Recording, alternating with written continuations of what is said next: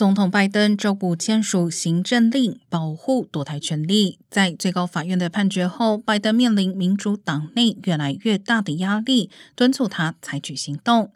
行政令在一定程度上保障寻求堕胎的女性免受禁止堕胎法律的制裁。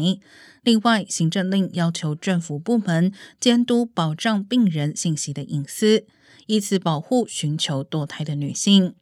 行政令还召集志愿者律师为禁止堕胎州的女性提供法律支持。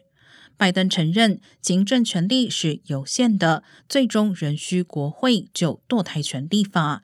他也借此呼吁民众投票给支持堕胎权的议员。